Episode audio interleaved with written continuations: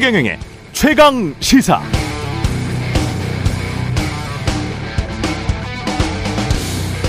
네, 이번 주는 다 힘들었습니다. 지난 주말 참사가 일어난 뒤 정부는 서둘러 애도 기간을 선포했습니다. 정부는 주체가 없는 행사였기 때문에 어쩔 수 없었다는 식으로 변명했죠. 행안부 장관은 경찰 배치에서도 막을 수 없었다고 책임을 회피했습니다.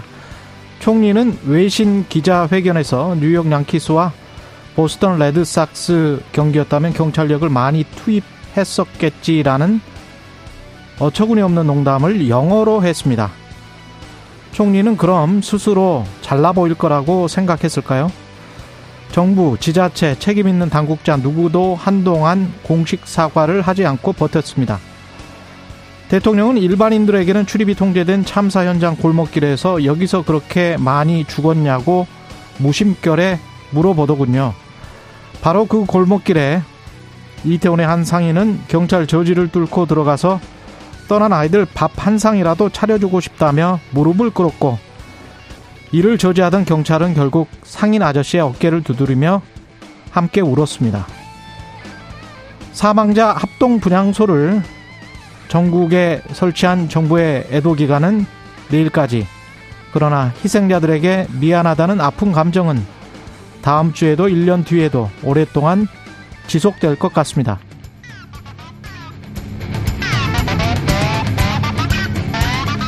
네. 안녕하십니까. 11월 4일 세상에 이익이 되는 방송 최경련의 최강의사 출발합니다. 저는 KBS 최경련 기자고요. 최경련의 최강의사 유튜브에 검색하시면 실시간 방송 보실 수 있습니다. 문자 참여는 짧은 문자 50원, 기본자 100원이 드는 샵9730 또는 유튜브 무료 콩 어플 많은 이용 부탁드리고요. 오늘 최강시사 이태원 참사의 진상 규명과 책임자 처벌에 대해서 여야 의원 차례로 만나서 이야기 나눠보고요. 뉴스는 쉽니다. 그리고 이어서 봉화 광산 매몰 사고와 관련해서 그리고 이태원 참사 가중시켰다는 혐의를 받고 있는 불법 증축과 관련해서도 좀 알아보겠습니다.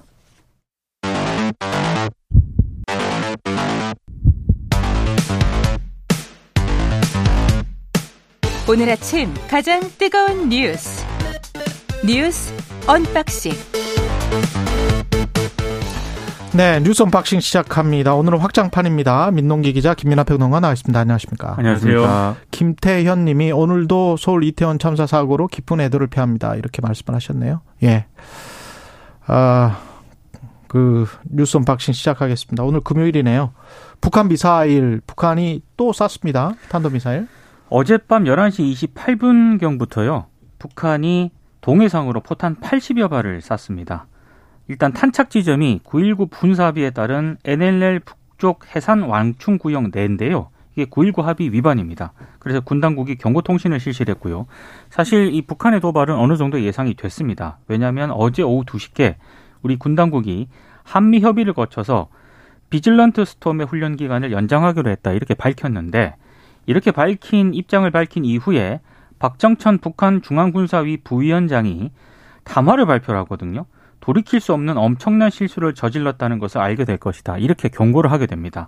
이 담화 1시간 뒤 어젯밤 9시 35분께부터 한 15분까지 북한이 황해북도 곡산 일대에서 동해상으로 단거리 탄도미사일 3발을 쐈고요. 그리고 이어서 북한이 80여 발의 심야 포병 사격까지 실시를 했습니다.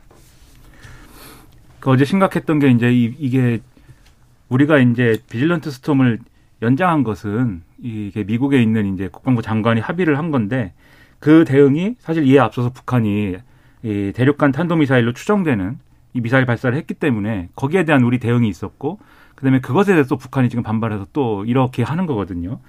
그 ICBM의 경우에는 뭐 일단은 이제 ICBM을 쏜 것으로 추정이 되는데 완벽하게 성공하지는 않은 것으로 보이지만 이단 추진체까지 분리해서 이제 거기까지는 이제 성공한 것으로 보인단 말이죠. 그렇죠. 그렇다고 하면 기술적으로 상당히 뭐 진전을 이뤘을 가능성이 지금 예고가 되고 있어서 음. 그럼 지금까지 그럼 ICBM까지 나왔다고 하면은 다음 단계로 아마 이제 뭐 가는 수순일 것이다라고 음. 보는 거고 일부 분석을 보니까 지금까지 이제 북한이 이렇게 미사일을 막 쏘고 포 사격을 하고 하는데 들어간 비용이 2년치 쌀 수입 액수에 맞먹는다 이렇게 보도를 하고 있거든요. 예. 그렇죠. 그러면 이만큼 자원을 투입했으니까 끝을 보겠죠 아마 그런 수순으로 가는 것 같습니다. 아이 끝을 본다는 이야기는 어 약간 좀 지나친 것 같고 그러니까 그, 이 7차 핵실험을 얘기하는 겁니다. 아, 네. 7차 핵실험? 네네. 아, 7차 핵실험. 그러니까 그게 목표고 그걸 달성하기 위해서 가는 수순인 것 같다라는 그렇죠. 얘기입니다. 근데 그걸 언제 할지는 홍민 연구원은 어제 홍민 실장은 11월 8일 이후에 좀 한 서너 달 있다가 할 것 같다 내년 초 음. 이렇게 이야기를 했었는데 다른 북한 전문가 관련해서 도발과 관련해서 좀 이야기를 들어보겠습니다. 봉영식 연세대학교 통일연구원 전문연구위원 예, 전화로 연결돼 있습니다. 안녕하세요. 예, 안녕하십니까. 예, 지금 북한이 어제 이제 또 미사일을 쐈는데 이것도 그들의 주장으로는 우리가 하는 비질런트 스톰 훈련 기간 연장한 거에 관한 무슨 항의의 표시입니까? 예, 그렇습니다. 어, 북한군설 1위라고 할 수 있는 박정천 당, 당 중앙군사위원회 부위원장이 어, 이런 연합훈련을 엄청난 실수, 통제 불능의 국면이라고 했죠. 어, 그리고 어, 지난 어, 10월 31일에 어, 외무성 대변인 담화 형태로 발표한 어, 담화문을 보면은 사상 최대의 연합 공중훈련을 왜 하는가? 예. 이것은 미국 핵전쟁 각본이다 하면서 대규모 상륙 작전, 참수 작전과 같은 것을 어, 하는 것은 침략 전쟁이다. 여기에 대해서 후과를 전적으로 책임져야 할 것이라고 이미 이야기를 하였죠. 그리고 11월 1일 박정찬 어, 비서 담화문을 봐도 Vigilant Storm은 예전에 그 이라크 전쟁 90년 91년에 데저스 스톰의 명칭을 본딴 것이다. 음. 이것은 노골적인 침략적이고 도발적인 군사 훈련이라고 평가한다. 대단히 재미없는 징조이고 어 이렇게 우리 공화국의 정권 종말 종말을 핵 전략의 주요 목표로 정책화하였으니 우리는 가장 끔찍한 대가를 치르게 어, 만들 것이라고 이미 엄포를 했어요. 근데 이제 예. 훈련을 연장하니까 거기에 대해서 또 미사일을 발사한 것이죠. 우리는 근데 그게 전혀 그런 의도는 아니죠. 봉 박사님 보기에는. 우리 정부와 주한미군의 공식적인 입장은 이것은 어, 어디까지나 어, 방어를 위한 연합 훈련이다 음. 이렇게 이야기하고 있습니다. 근데 혹시 이렇게 하다가 잘못해서 누군가의 뭐 실수 또는 뭐 의도가 진짜 있을지도 모르겠습니다만은 국지전까지 벌어질 수도 있습니까? 어떻게 보세요? 어, 그럴 가능성은 높지 않다고 봅니다. 예. 어, 그, 이 한국 전쟁이 사실 끝나지 않았죠. 1953년 7월 27일에 정전 협정이 한국 전쟁을 멈춘 것이지 이제 종결한 건 아니지 않습니까? 예, 그렇죠. 한반도 안보 상황이 참 복잡한데 어, 법적으로는 계속되고 있지만 현실적으로는 사실 종전 상태 아니겠습니까? 음. 하지만 이 역사를 보면은 일촉즉발의 이제 상황이 많았죠. 판문점 도끼 만행 사건이라든지 그렇죠. 네. 목함지뢰 사건도 청취자분들은 기억하실 겁니다. 음. 그래서 우리의 그런 어 그 군사 분계선 하에서 이런 어 그 대북 확성기 방송에 항의하는 걸로 우리 측에 이제 북한군이 그 포격을 가해가지고 진돗개 하나가 2015년 8월에 발령이 되고 그때도 긴장 상황이었죠. 그때 북한이 사실 꼬리를 내리고 어 황병서 총 정치국장이 내려와서 우리 측의 김관진 안보실장과 담판을 했습니다. 예. 사실 그때는 뭐 중앙 방송에서 유감 표명은 했지만 사실은 꼬리를 내렸다는 것이 정설입니다. 아. 그러니까 북한이 이렇게 미사일을 쏘는 것도 잘 보시면은 미사일 실험을 제대로 하겠다는 것이 목적이 아닙니다. 지난번에 쏜 ICBM도 그렇고 이번에도 ICBM. 폭발을 예. 했거든요. 예. 이게 비싼 미사일을 이렇게 함부로 쏘는 것은 다 이유가 있습니다. 그만큼 화가 나 있고 그만큼 무서운 거죠. 그 미사일 개발보다도. 아, 화가 나 있고 무섭다는 것은 본인들이 아주 지금 궁지에 몰려 있다. 두렵다. 그렇죠. 미국 미국이 두렵다 이게 이런 표시입니까? 어 그러니까 미국하고 윤석열 정부하고 뭔가 이제 예전 같으면 이렇게 도발 수위를 높이면은 물 밑에서 협상에 응하긴 했거든요. 음. 근데 이제 북한이 예전에 이명박 정부 때 그 비밀리에 접촉한 것도 공개하면서 망신을 주고 바이든 행정부도 그렇고 한국의 보수 정부도 북한은 협상을 한 다음에 꼭 끝이 안 좋았다. 아무 소용이 없다. 결국에는 우리가 할 일을 계속하는 게 제일 좋다. 이런 결론을 내린 것으로 보입니다. 그때도 이제 목함 지뢰 사건이 나고 우리 측 대북 확성기 쪽으로 해서 포격을 가했을 때 우리도 강경 대응을 2015년 했는데 황병서 그 정치국장이 와가지고 유감 표명을 하고 했는데 그때도 이야기한 게 애매했거든요. 이것은 남쪽이 만들어낸 근거 없는 사건이다. 그리고 남측 당국이 앞으로 정신 차리고 북남 관계 발전에 실질적으로 이바지하기를 바란다. 이런 식으로 했어요. 그러니까 국민 입장에서는 이게 과연 사과 표명인가, 제대로 된 유감 표명인가 음. 했는데 딱 4개월 후에는 또 2016년 1월에 그 핵, 증폭 핵 분열, 분열 탄 실험을 했고, 그래서 그 당시 박근혜 정부는 2월 10일에 개성공단 전면 가동을 결정합니다. 그러니까 이런 것을 반복하다 보니까 이 한국 정부 입장에서는 또 미국 정부도 아 북한과는 이렇게 물밑 협상을 하고 뭐 약속을 해도 의미가 없고 오래가지 않는다. 결국에는 힘이 가장 북한의 행동 변화를 이끌어낼 수 있는 아, 효과적이고 강력한 수단이다. 음. 이런 이제 합의가 이루어졌기 때문에 계속 강경 국면을 유지하고 있는 것으로 보이고 북한 입장에서는 기대할 수 있는 것은 우리 여론밖에 없습니다. 아까 사회자께서도 말씀하신 대로 이러다 전쟁 나는 거 아닌가. 윤석열 정부가 지나친 게 아닌가. 위기 관리 제대로 못하면 어떻게 되는가. 이런 여론의 변화에 북한 측은 아, 가장 기대를 하고 있을 것입니다. 그러면 우리 정부 기조는 앞으로 훈련 계속하고 한미 연합 훈련 계속하고 북한이 저렇게 도발을 해오면 대응 사격하고 그러면서 한쪽으로는 대화는 언제든 열려 있다. 이렇게 말하면서 북한이 손을 내밀 때까지 기다리는 그 방식을 계속 유지할 것 같습니까? 예, 그렇습니다. 근데 음. 이제 대화의 문은 열려 있다 하더라도 예. 북한이 이런 애매한 유감 표명 정도로 넘어가는 것을 원하는 것은 아니죠. 과거에 여러 가지 경험이 있으니까요. 그러니까 북한 측에서 불리한 것은 북한의 전략이 지난 70년 동안에 워낙 노출이 되었고 음. 이제 경제도 어렵고 하기 때문에 여러 가지 제재가 있고 북한 측이 쓸 수 있는 카드가 많이 소진돼 있습니다. 과거에 비해서. 예. 북한이 노출이 굉장히 돼 있다는 말씀이죠.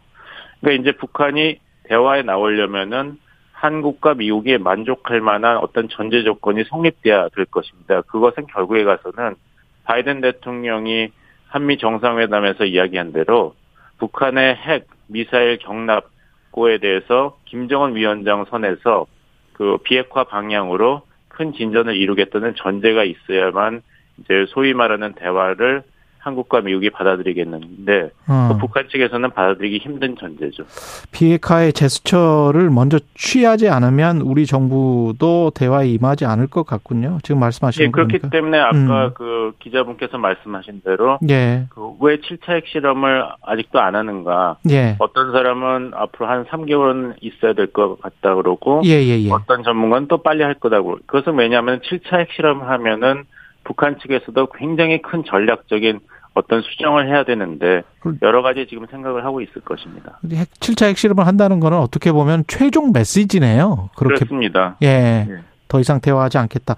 그러면 핵실험은 11월 8일 이전에 안 한다는 쪽이세요, 봉 박사님은 마지막으로? 그러니까 이제 그게 물리적인 달력에 따라서 결정할 문제가 아니라 음. 아까 말씀드린 대로 대화를 할 것인가 한국과 예. 미국과 그렇다면 그 비핵화 문제에 대해서 어떤 정도의 그 최고 수준의 결단은 있어야 되는데 그게 쉬운 문제겠습니까? 예. 거기에 대한 결론이 난다면은 11월 8일 전에도 되겠지만 예. 아직도 좀 더 두고 봐야겠다 한다면은 계속 미사일을 쏘면서 긴장 수위는 높이되 7차 핵실험 카드는 계속 어, 유지하는 쪽으로 갈 가능성이 높습니다. 어제 홍민 실장과 비슷한 의견이신 것 같습니다. 봉영식 연세대학교 통일연구원 전문연구위원이었습니다. 고맙습니다, 박사님. 네네. 예. 예, 지금 뭐 이야기를 거의 다 들어서, 예, 이태원 참사 이야기로 바로 넘어가겠습니다. 경찰 총경 두 명, 어, 수사 의뢰를 했군요. 경찰에서. 경찰청 특별감찰팀이 당시 용산 경찰서장이었던 이임재 총경하고요. 서울경찰청 상황관리관이었던 루미진 총경에 대한 수사를 의뢰했다고 어제 밝혔습니다. 이임재 총경 같은 경우에는 사고 현장에 늦게 도착을 해서 지휘 관리를 소홀히 했고 경찰 지휘부에 보고도 지연한 사실을 확인했다는 게 감찰팀의 설명입니다. 관련해서 오늘 조선일보가 보도한 내용이 있는데요. 이임재 총경이 참사 당일인 10월 29일 용산 서장으로 용산 일대 집회 대응을 지휘한 뒤에 용산 삼각지의 한 식당에서 식사를 하다가 당일 오후 30분쯤 오후 어, 9시 30분쯤에 첫 상황 보고를 받고 식당을 떠났다고 보도를 했습니다. 이제 감찰팀에 따르면 이 총경이 오후 10시 40분쯤 이태원 근처에서 하차했고요. 오후 11시 조금 넘어서 이태원 참사 현장에 도착한 점을 확인을 했는데 근데 이 시간 동안 약 1시간 30분 동안 상황 지휘를 한 흔적을 발견하지 못했다는 게 감찰팀의 일단 판단인 것 같고요. 그래서 이제 이 부분에 대해서 수사를 벌이는 것 같습니다. 유미진 총경에 대해서는 참사 당일 당직을 섰는데 112 치안 종합상황실 팀장으로부터 사고와 관련한 보고를 받고 오후 11시 39분에서야 112 상황실로 복귀를 했습니다. 그 전까지는 본인 사무실에 머물고 있었다라고 하는데요. 이거는 당직 지침을 어겼다는 게 또 감찰팀의 설명입니다. 어, 참고로 이 상황관리관은 112 치안 종합상황실장을 대리해서 서울경찰청장에게 치안 상황을 보고를 하고 긴급한 상황이 발생을 하면은 경찰청 상황실에 보고하는 역할을 하고 있는데요. 일단 감찰팀은 루청경의 업무 태만도 어 일단 그 경찰의 별다른 신속한 조치를 취하지 않은데 상당히 영향을 미친 것으로 일단 판단을 하고 있습니다. 이게 여러 가지 이제 의문을 풀어야 될 의문들이 있는 것 같습니다. 그러니까 지금 이제 이 용산 경찰서장을 했던 이 분의 경우에는 이제 식당에서 밥을 먹었다는 건데 그게 삼각지에 있다는 거잖아요. 그렇습니다. 삼각지 역을 기준으로 하면은 이태원 참사 현장까지 한 걸어서 한 30분 정도 거리로 추정이 되는데 그러면 예. 그 정도 수준의 이동 시간일 텐데 이분이 차를 타고 이동을 했다는 것이고 1시간 반 걸린 거거든요. 1시간 반이 걸릴 이유가 있었는가가 의문이고 뭐 이분은 이제 감찰팀한테 그렇게 얘기를 했다는 거예요. 이게 차를 타고 가다가 너무 이제 막 길이 막혀서 내려서 걸어가고 하느라고 뭐 늦었다라고 하는데 그걸 고려해도 지나치게 오랜 시간이 걸린 거여서 지금 우리가 알고 있는 내용이 전부냐. 요거는 이제 앞으로 수사를 통해서 확실하게 이제 나와야 될 것 같고 그다음에 이 112 이 상황을 총괄했던 어이 총경의 경우에는 자기 사무실에 있었다 그냥 얘기가 이렇게 되잖아요. 지금 이 상황 관리관이 자기 사무실에 있었다라는 게 어, 이게 특별한 또 이유가 있어가지고 그 자리에 있었던 것인지 아니면 그냥 업무 태만을 한 것인지 상황실에 있어야 되는데 그냥 예를 들면 자러 간 건지 그런 그런 것에 따라서 상황이 달라질 수가 있겠는데 그런 얘기는 있더라고요. 그러니까 이게 당직을 돌아가면서 하기 때문에 예.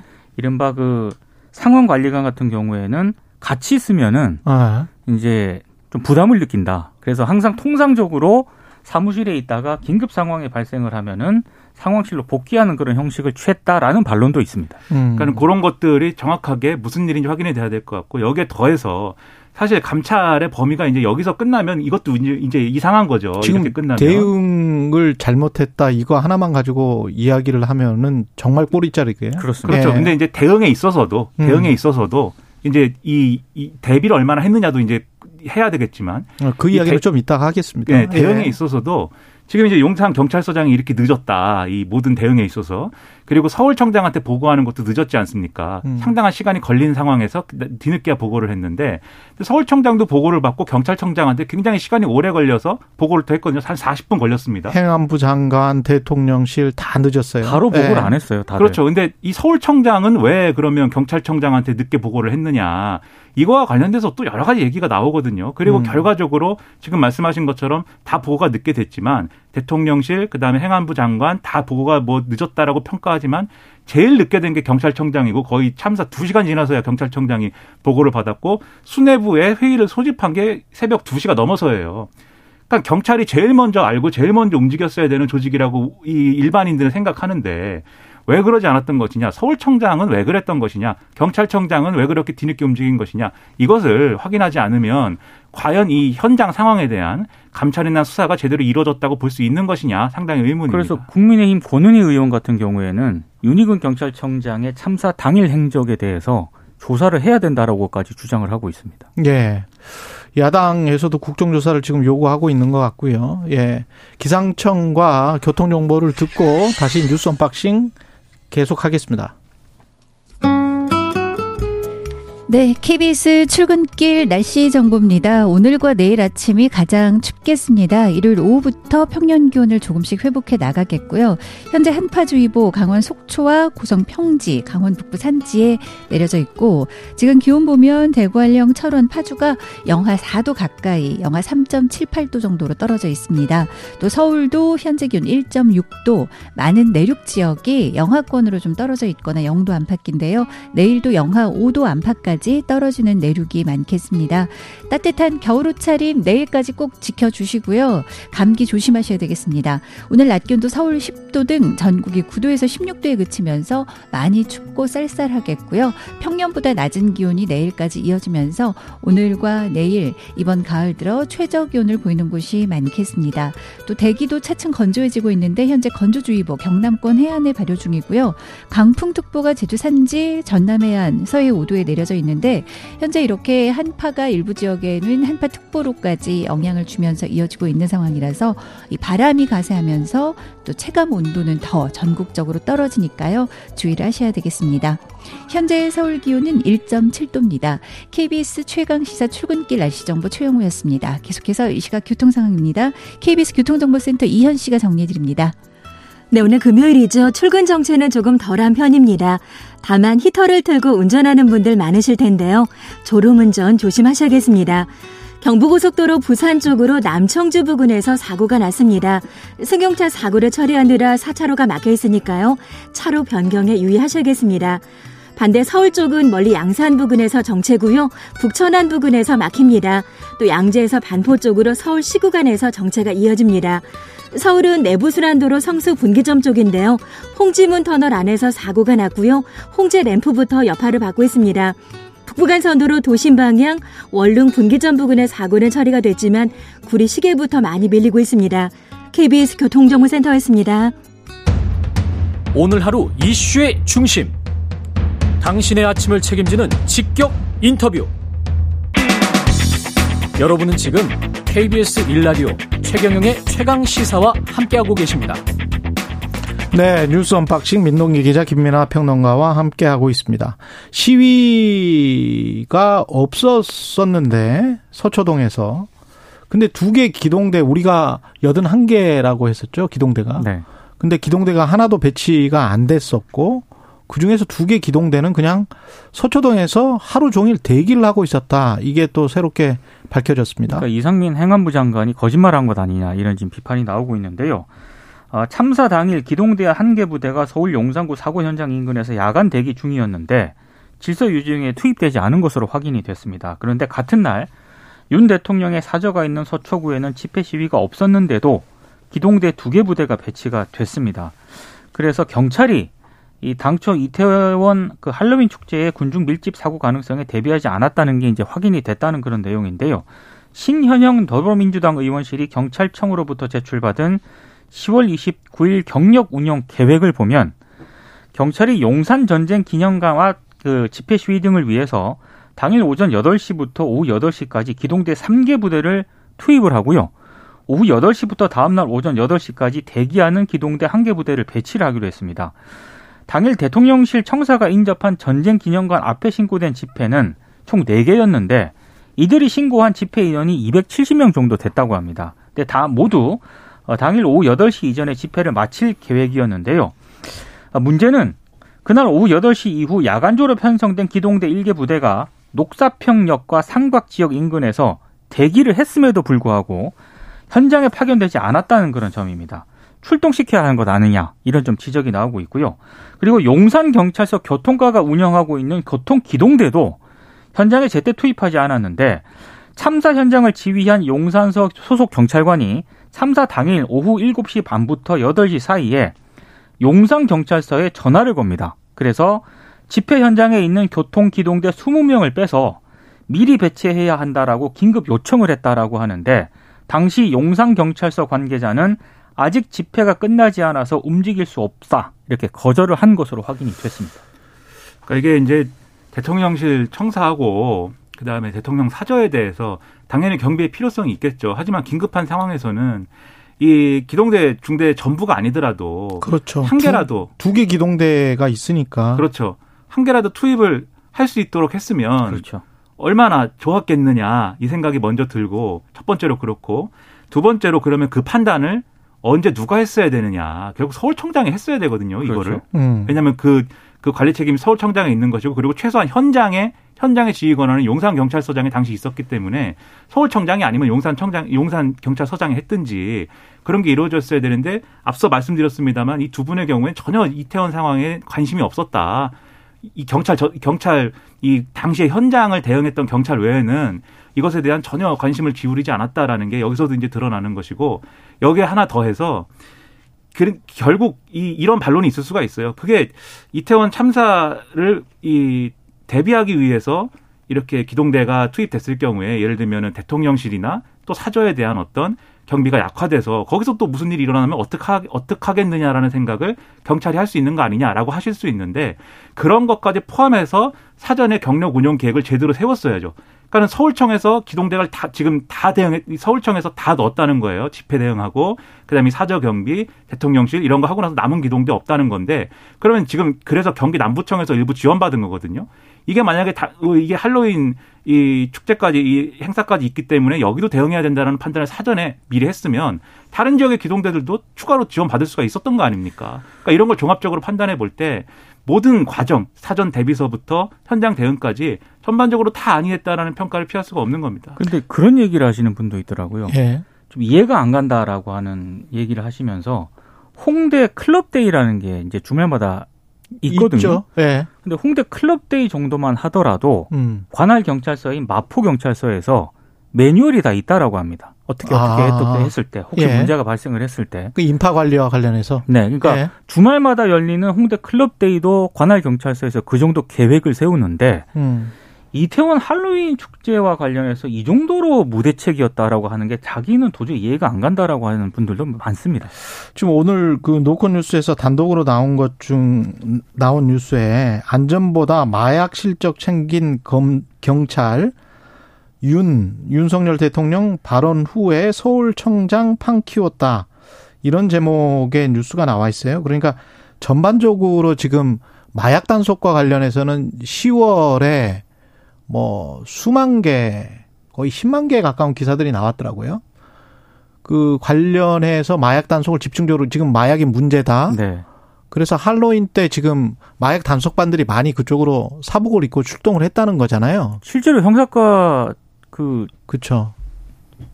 경찰들이 많이 출동을 했습니다. 사복 경찰들. 그래서 인파 관리나 이런 쪽에 훨씬 더 좀 부실했던 거 아닌가 이런 것들. 근데 그게 바로 이제 이어질 수 있는지는 모르겠습니다. 예, 바로 그거는 이어질 수 있는지는 모르겠지만 그럼에도 불구하고 이런 것들도 하나의 원인이 될 수 있을 것 같으니까 이런 것들도 한번 좀 대비 예방했던 차원에서 왜 이런 판단을 한 건지 기동대를 왜 안 보낸 건지 거기에 어떤 마약 단속과 관련이 있는 건지 이런 것들은 뭔가 좀 더 팩트가 나와야 될 것 같아요.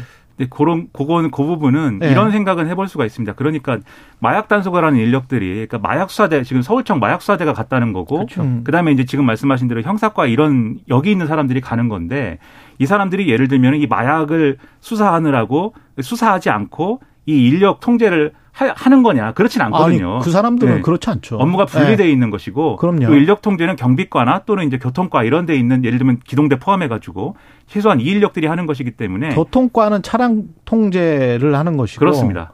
그래서 지금 인파 관리를 하는 인력이 과연 몇 명이나 있었는가? 그래서 이제 나오는 얘기가 그러니까 마약 수사하는 형사들 네. 그리고 형사과 형사들은 굉장히 현장에 많이 있었는데 그보다 교통과라든가 현장을 진짜 통제할 수 있는 경찰 배치 인력은 상대적으로 적었다라는 지적이 나오고 있어서 그래서 음. 이제 이 문제가 좀 불거지는 것 같아요. 그래서 이게 지금 최경영 기자님 말씀하신 것처럼 반드시 이제 연역적으로 뭔가 연결되는 네, 그런 수는 아니고. 예. 다만 경찰 지휘부의 관심사가 그렇죠. 주요 어. 관심사가 이태원 이 어떤 어, 축제 할로윈 축제라고 했을 때는 아 지금 어떤 그 대부분의 어떤 관심사 여론의 관심사 그리고 정치 권력의 관심사가 그렇죠. 마약 수사에 있기 때문에 그렇죠. 이건 한번 우리가 챙겨야겠다 이렇게 생각을 하고 그러니까 경찰청이랄지 용산서장이랄지 이쪽이 다 모두가 어? 그런 식으로 마약 단속과 관련해서 전부 다 마약과의 전쟁 이거를 대통령도 이야기를 하고 법무부 장관도 이야기를 하고 검찰청장도 이야기를 했기 때문에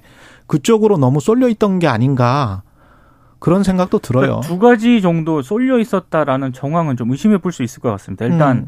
당시 용산 대통령 집무실 근처에서 이제 시위가 있었기 때문에 이걸 좀 통제를 해야 된다라는 생각을 우선 했을 것 같고요. 그렇죠. 또 하나는 네. 오래전부터 방금 말씀하신 것처럼 윤석열 대통령하고 한동훈 법무부 장관이 마약과의 전쟁 이런 얘기를 했기 때문에 그런 부분들에 대해서 더 방점이 찍혔을 가능성 이 부분은 충분히 합리적으로 의심해 볼 수 있는 그런 이 대목입니다. 사고 참사가 일어나려면 뭔가가 복합적인 요인으로 다 발생을 그렇죠. 하기 때문에 그래서 근데 요거는 그래서 그런 관심의 문제, 지휘부의 관심사의 문제다. 이렇게 이제 비판을 할 수 있겠는데 자- 다만 이제 좀 우려가 되는 거는 인터넷 공간이나 이런 데서 이게 어떤 직접적인 관계가 있는 것처럼 음모론을 얘기하고 뭐 이런 경우들이 지금 있거든요. A가 B로 바로 연결되지는 않아요. 그렇죠. 이게 네. 반드시 무슨 뭐 마약 수사하느라고 음. 일부러 뭐 이렇게 뭐 그러니까 마약 경비를 수사도. 잘하고 뭐 가령 현장에- 통, 현장의 그렇죠. 통제도 충분히 인파 관리도 잘했을 수 있어요. 잘 했어야 네. 되는 거죠. 근데 그거를 인파 관리를 잘 못한 요인 중에 혹시 이게 들어가 있는 게 아닌가 거기에 관해서는 같이 한번 점검을 해볼 필요가 있겠다. 그 그렇습니다. 정도의 말씀입니다. 예. 예. 그리고 이 정치권 반응은 지금 계속 다릅니다. 여, 여당에서는 선조사 후 문책, 야당에서는 국정조사. 재밌는 좀 상황이 되는 것 같아요. 예. 일단 여당 내에서도 국민의힘 내부에서도 이상민 행정안전부 장관을 경질해야 되는 것 아니냐 이런 목소리들이 나오고 있거든요. 근데 언론 보도를 자세히 보면은 대부분 익명입니다. 음. 익명으로 아 지금 좀 경질해야 될 것 같다 이런 멘트를 많이 하고 있습니다. 오히려 실명으로 지금 이, 이 경질을 요구하는 의, 의원은 안철수 의원 정도고요. 그리고 홍준표 대구시장 같은 경우에 SNS에서 이제 책임론을 강하게 주장을 하고 있는데 나머지는 다 익명입니다. 그리고 어제 이제 윤석열 대통령이 또 이상민 행안부 장관을 이틀 연속 조문에 대동을 했거든요. 이거와 관련해서 동아일보가 어제 윤 대통령이 출근 전 합동 분향소 조문 시 이상민 행안부 장관이 동행할 것을 강력하게 지시했다. 이렇게 보도를 했는데 이 동아일보 보도를 또 대통령실이 부인을 했습니다. 그러니까 국무위원 전원의 참석 여부, 조문 참석 여부를 묻는 참모 질문에 윤 대통령이 뭐 주무부처 장관 정도만 참석 하면 되지 않겠느냐 이렇게 말한 게 전부라는 건데요. 이 아무튼 이상민 행안부 장관의 경질과 관련해서 여권 내부에서도 좀 부글부글 끓고 있는 건 분명한 것 같은데 굉장히 입장을 밝히는 건 조심스러운 것 같습니다. 이것도 계속 대통령 눈치만 보는 거 아니에요? 지금 민심을 생각을 한다면 행안부 장관 정도는 당연히 경질해야 되는 거 아닙니까? 지금 대체적으로 상식적으로는 경찰청장하고 행안부 장관은 책임을 져야 되는 게 아니냐 이런 얘기가 당연히 나오죠. 다 그러니까요. 그렇게 얘기하는데 네. 다만 이 기류가 이 정권 핵심부의 어떤 기류 일단 경찰이 잘못한 것부터 따져보자인 것 같아요. 그리고 음. 행안부 장관에게도 경찰이 제대로 보고 안 한 거 아니냐 이제 이런 그렇죠. 기류인 것 같고 그 이게 단서가 한동훈 법무부 장관의 발언에 저는 있다고 생각을 하는데 이 지금 검찰이 예를 들면 경찰이 스스로 수사하고 감찰하는 이 셀프 감찰, 셀프 수사 제대로 할 수 있겠냐. 검찰이 뭔가 나서야 되는 거 아니냐라고 기자가 질문했더니 민주당이 검찰 수사권 축소 법안을 처리를 해서 검찰이 수사를 할, 참사는 수사를 할 수가 없다.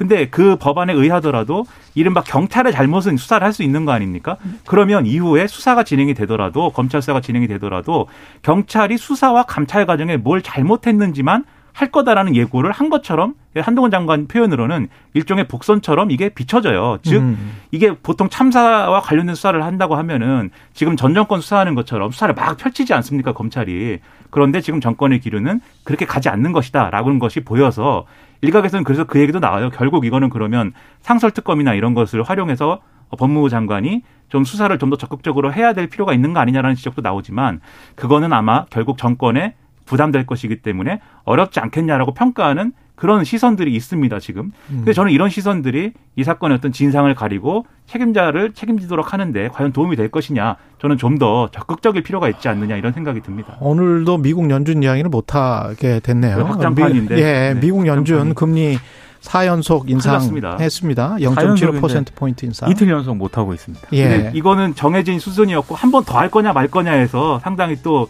불꽃 튀는 얘기가 나올 것 같습니다. 다음 주에 경제 이야기는 집중적으로 좀 전해드리겠습니다. 뉴스 unboxing 여기까지 하겠습니다.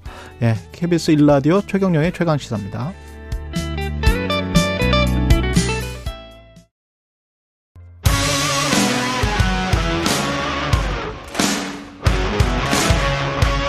오늘 하루 이슈의 중심 최경영의 최강 시사.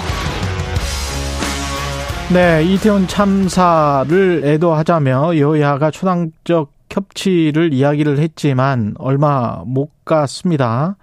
다시 싸움이 시작된 것 같은데요.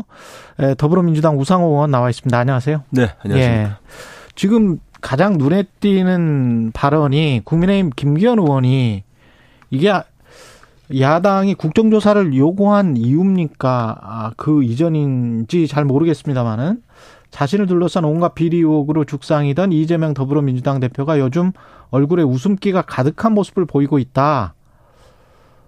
이 이거는 김기현 의원이 요새 이재명 대표를 자주 보시나요? 아니 만날 수가 없죠. 그분이 최근에 연이어서 이재명 대표 저격수를 자처하고 있잖아요. 네. 근데 차기 국민의힘 당대표 나오시겠다는 분이 당대표 되기도 전에 이재명 대표 저격수 활동만 하고 계시니까 음. 제가 볼 때는 좀 한심해 보여요. 그리고 이 국가적 재난이 생겼는데 이재명 대표 비판에만 열을 올리고 있는 모습에서 정말 국민의힘 지도부급 되는 인사들의 이 어떤 판단과 상황 인식이 너무 아니하다. 지금 이재명 대표 공격해서 도대체 이 국가적 재난에 대한 국민들의 이 정부에 대한 책임론, 여당에 대한 질타를 피해갈 수 있다고 생각하나. 음. 강교한 수죠, 강교한 수. 강교한 수다. 강교한 거죠. 이재명을 공격해서 음. 국민의 관심들을 이 재난의 책임론으로부터 우리 야당의 대표에 대한 예, 비, 비호감 비판으로 끌고 가겠다는 그런 획책인데 음. 저는 지금 그럴 때인가. 음. 예, 평상시 같으면 뭐 그런 그런 비판을 할 수도 있지만 지금 같은 시기에는 좀 무겁게 느끼게 되는 거 아닌가. 여당의 당 대표가 되겠다고 하는 분, 원내대표까지 하신 분이 이런 잔수를 쓰셔도 되겠나 하는 생각이 들고요. 좀 책임감을 느끼는 모습을 좀 보여줬으면 좋겠어요. 야당은 민주당은 지금 국정조사를 하자고 한 게 언제부터 국정조사를 하자고 어제부터 시작한 거예요. 어제부터 네네. 정식으로 국정조사 하자. 어제도 지도부가 얘기한 것이 아니고 예. 더 좋은 미래라고 하는 음. 민주당 내에 의원 모임에서 음. 주장을 한 겁니다. 예. 지금까지는 개인적으로 어, 국, 기자들을 만나서 그게 뭐 필요하지 않아 이렇게 말하신 분은 있어도 야당에 공식적으로 요구한 사람은 없어요. 예. 원래 국정조사는 요구를 하는 거잖아요. 그렇죠. 예. 당 대표, 원내 대표가 아직까지 국정조사를 하자고 제안한 바가 없고요. 아 그렇군요. 네. 그리고 어. 제 더 좋은 미래가 성명서를 내는데 그 내용이 포함돼 있어요. 그러면 당 대표는 원내 요즘은 기자들이 예. 정치부 기자들이 기사를 쓰면서 음, 음. 과거에는 지도부급 인사가 얘기할 때만 민주당은 이렇게 썼거든요. 예. 요즘은 그냥 개인이 얘기해도 민주당은 민주당. 이렇게 써요. 근데 그건 약간 이제 오해 소지가 있는데. 오해 소지가 네. 있다. 어쨌든 제가 볼때 어, 아직 당 지도부가 공식적으로 요구한 바는 없으나 음. 적어도 한 3, 40명 이상이 이 포함되어 있는 모임인 더 좋은 미래라고 하는 모임에서 공식적으로 요구를 시작한 것은 어쨌든 무게가 있는 제안이라고 봐야죠. 그럼 앞으로 지도부에서 논의해서 최고위에서 논의해서 국정조사를 여당에 정식으로 요구할까요? 저는 국정조사는 피할 수 없다고 봅니다. 피할 수 없다. 이게 네. 왜 그런가 하면은 이 정도 국가적인 재난이 생겼는데 음. 왜 이런 일이 생겼고 그리고 사건 초기에 왜 이렇게 대처를 잘 못했고 그리고 그 이후에 어떤 일이 생겼나 이걸 전체를 이 국정조사가 아니고서는 진상을 보여줄 수가 없어요. 음. 어, 정진석 대표가 검찰 수사를 할 수 없게 되었다 이런 얘기를 하는데 수사는 그건 사실 또 어, 검찰 수사 할 수 있거든요. 근데 수사는 처벌을 목적으로 하기 때문에 광범위한 진상 규명을 하는 게 아닙니다. 음. 불법을 저지른 것만 수사하게 돼 있어요. 예. 근데 이번 일은 불법은 아니지만 도대체 정책적으로 왜 이렇게 무능했냐까지 보여줘야 되기 때문에 확인해야 되기 때문에 이것은 국정조사가 훨씬 더 넓은 범위의 조사 기능이고요. 수사는 처벌, 법을 어긴 것만 처벌하기 때문에 예. 법을 어긴 게 아닌데 잘못한 것은 조사 대상도 아니거든요. 음. 그런 측면에서 국정조사와 수사가 같이 가야 됩니다. 이번 건은. 이번 것은 네, 그렇습니다. 국정조사와 수사가 같이 가야 된다. 네. 전반적으로 국정이 어떻게 운영됐는지 어떤 난맥상이 있었는지 한번 봐야 되겠다. 그 예를 들면 이런 겁니다. 용산 용산구청과 서울시가 왜 사전에 이런 대책을 세우지 않았느냐? 음. 그건 불법은 아니에요. 예. 그렇잖아요. 그렇죠. 이, 이 이렇게 엄청난 인파가 몰릴 걸 예상해서 대책을 잘 못 세웠어요. 음. 그건, 그건 처벌할 수는 없어요. 불법은 아니기 때문에. 직무유기도 안 그 되겠죠. 중미기를 정, 겨, 교정하기가 굉장히 어렵습니다. 예, 안 되겠죠. 네, 그러니까 예.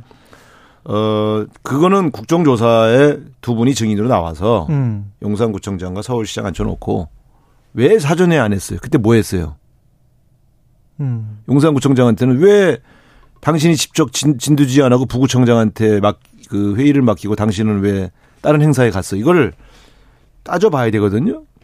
근데 그 예를 들면 부구청장 주재의 회의에서도 어떤 얘기가 오갔는지를 그건 수사의 내용이 아니잖아요. 그러니까 수사를 할 것과 국정조사를 할 게 따로 있다. 그런 말씀이시고. 국정조사가 훨씬 넓은 범위고요. 예. 수사는 그 중에서 불법을 저지른 그렇- 것만 그렇겠죠. 하게 돼 있습니다. 예. 근데 정진석 비대위원장은 네. 그리고 한동훈 법무장관도 비슷한 이야기인데 음. 이게 수사를 제대로 하려면 검수완박법을 개정하자. 그러니까 이제 저는 그런 태도들이 국민을 분노하게 하는 거예요. 음. 자꾸 이 똑같은 거에 김기현 대표 말도 그렇고 예. 자꾸 본질에서 딴 쪽으로 관- 관심을 옮기려고 하는 거예요. 저게 무슨 뭔 소리냐? 남 탓하는 거예요, 남 탓. 음. 그러니까 이번 행사는 주최 측이 없어서 그래서 예. 대처를 제대로 할 수 없었다. 이 소리가 핵심이 뭐예요? 내 책임 아니야. 그렇죠. 내가 내가 책임 내 예. 책임 아니고 원래 요 요런 거였어. 이건 내가 막을 수 있는 게 아니야. 음. 이런 얘기잖아요. 그렇죠. 진상조사 국면으로 좀 넘어가고 있는데 어이 검수완박법 때문에 진상조사 제대로 못해. 음. 의지가 없는 거지 무슨 그것 때문에 못해. 말도 안 되는 소리지. 예.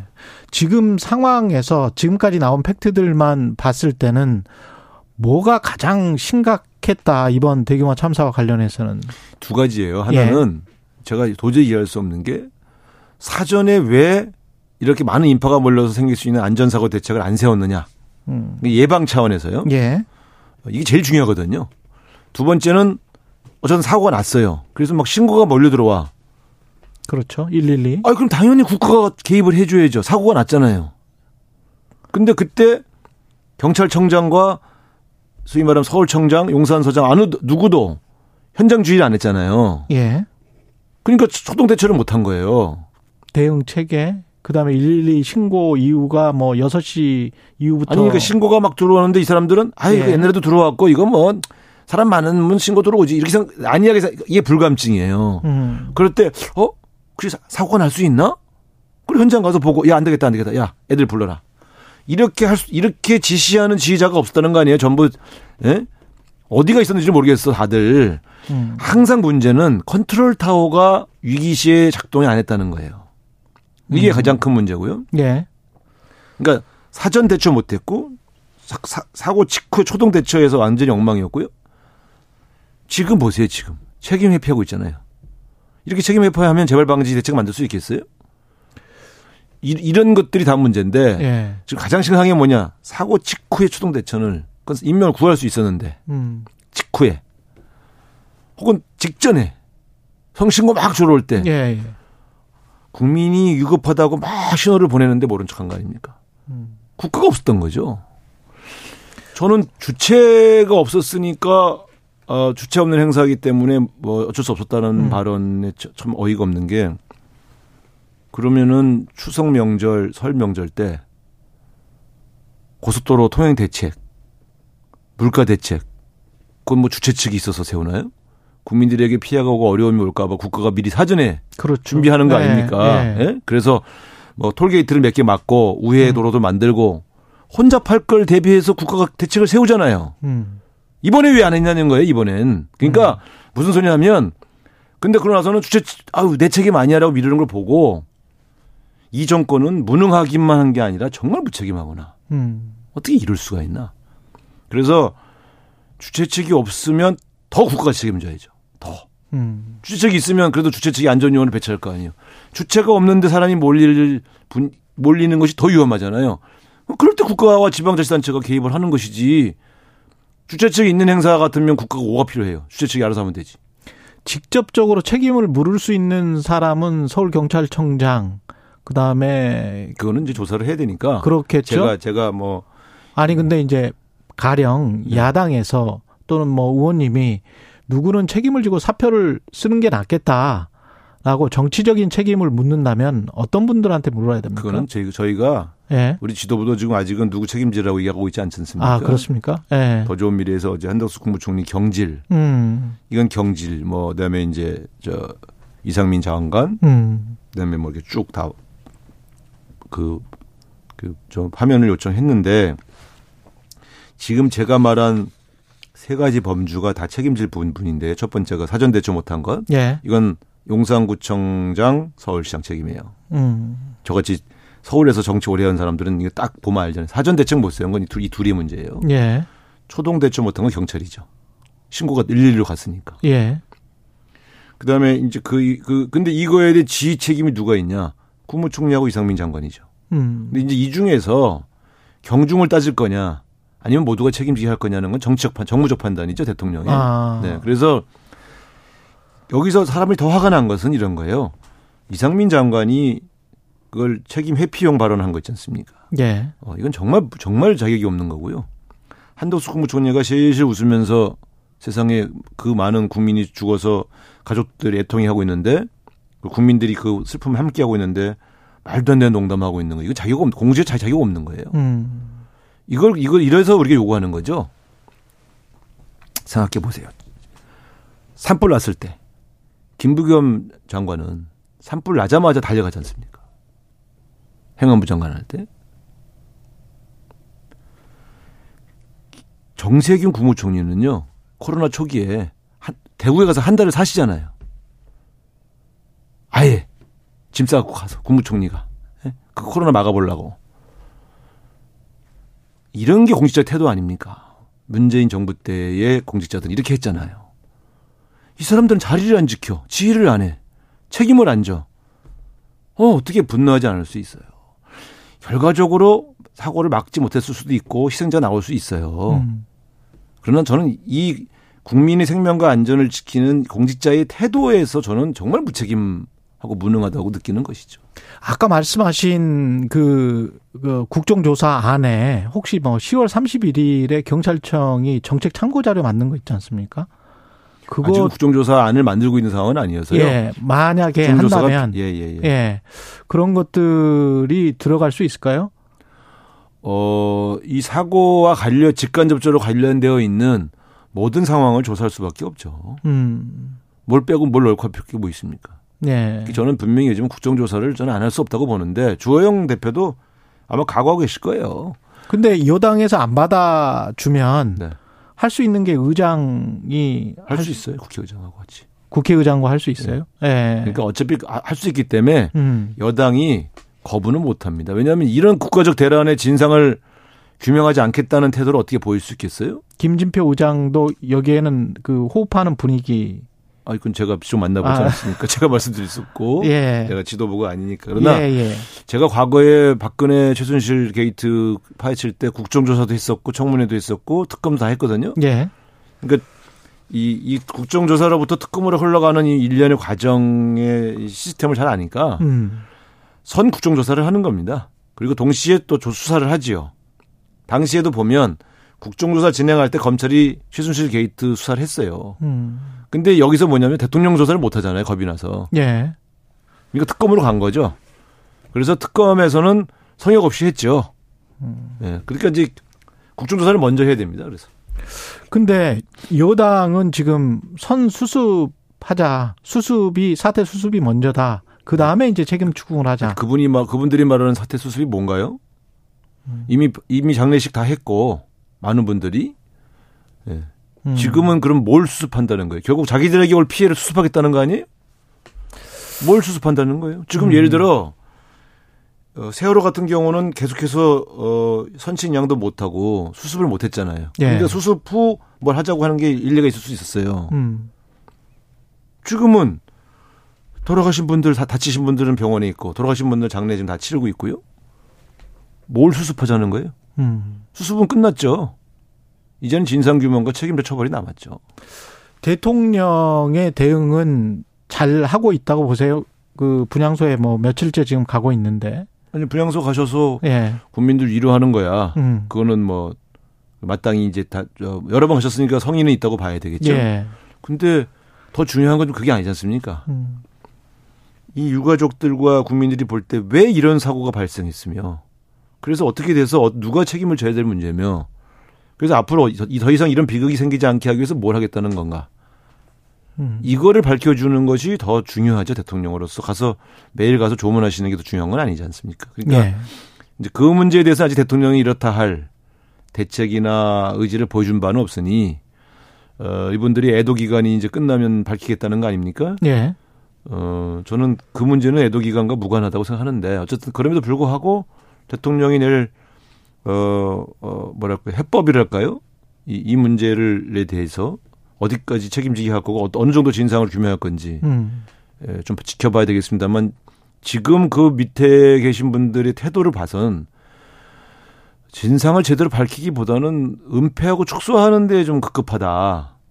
책임 떠넘기기 급급하다. 이런 느낌이 너무 강하게 들어서 신뢰할 수가 없어요. 지금 어 초반부터 지금까지 보여준 분들 태도 중에 누가 책임지고 사퇴하는 분이 있으며 누가 진실로 사과하고 반성하는 분이 있으며 저는 정말 눈 씻고 찾아봐도 없는데요. 음. 그래서 대통령이 의 태도가 좀 그쪽으로 가고 있는 게 아닌가라는 의심을 하게 된 것이죠. 아직은 네. 구체적인 언사가 안 나왔으니까 좀 더 지켜봐야 되겠죠. 예. 여기까지 듣겠습니다. 2867님은 이태원 참사에 애도를 표합니다. 정치인들은 싸우지 말고 사건 수습에 힘써 주세요. 여야 모두 책임이 있어요. 이런 의견을 보내주셨는데요. 예. 민주당 우상호 의원이었습니다. 고맙습니다. 네. 감사합니다. 예. 공정, 공익, 그리고 균형. 한 발짝 더 들어간다. 세상에 이익이 되는 방송. 최경영의 최강 시사. 네, 이번엔 국민의힘 장동혁 원내대변인 연결해 보겠습니다. 안녕하세요, 의원님. 네, 안녕하세요. 장동혁입니다. 예.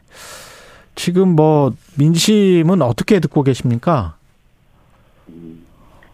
이 사고에 대해서 많은 국민들이 안타까워하고 있고 경찰이 발표한 것처럼 대응을 적절하지 못한 거에 대해서 국민들이 뭐 여러 참담한 마음일 거라고 생각을 합니다. 예. 예. 대비와 대응 이 두 가지로 나눌 수 있을 것 같은데요. 사전에 예방을 그러니까 충분하게 경찰 인력을 왜 배치를 못했을까? 이건 여당 입장에서는 어떻게 생각하세요?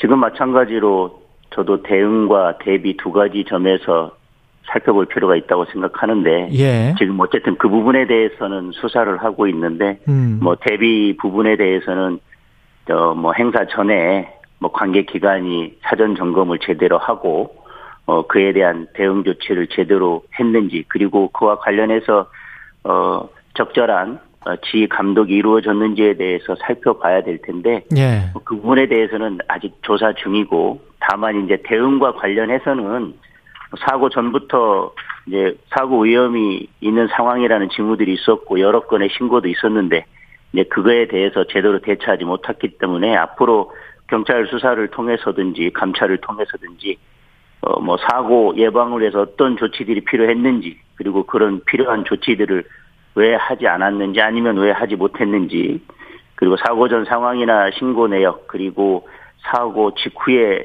상황들이 지휘 개통을 따라서 제대로 보고 됐는지 또 어디까지 보고 됐는지 이런 부분들에 대해서 명명백백하게 밝혀져야 된다고 생각합니다. 방금 우상호 의원은 뭐 민주당 전체 뭐 지도부가 아직 결정은 안 했다 그렇게 말씀은 말은 했지만 그럼에도 불구하고 국정조사를 어, 요구하는 민주당의 분위기는 분명히 있는 것 같아요. 네, 그렇습니다. 예, 여당에서는 어떻게 생각하십니까? 국정조사를 요구한다면? 어제 대통령실에서도 대략 입장을 밝혔지만 지금 경찰에서 매우 신속하게 강제 수사를 포함해서 수사를 하고 있습니다. 그리고 선제적으로 어, 경찰 대응이 미흡했다는 점도 인정을 했고 또 112에 신고 접수된 그런 신고 전화의 녹취도 다 공개를 한 상황입니다. 사실 이례적으로 경찰이 책임을 인정하고 나서면서 지금 신속하게 수사를 하고 있는데 그런 수사에도 불구하고 국민적 의혹이 남아 있다면 그때는 뭐 국정조사나 다른 조치들을 논할 수 있겠지만 지금 신속하고 투명하게 수사가 진행되고 있는 상황에서 국정조사부터 논하는 것은 조금 시기적으로는 맞지 않는다는 생각이 듭니다. 예, 그러면 그 수사를 다 끝나고 국정조사를 해도 해야 되는 것 아니냐 그런 말씀이시죠? 네, 수사 지금 뭐 저희들이 볼 때는 음.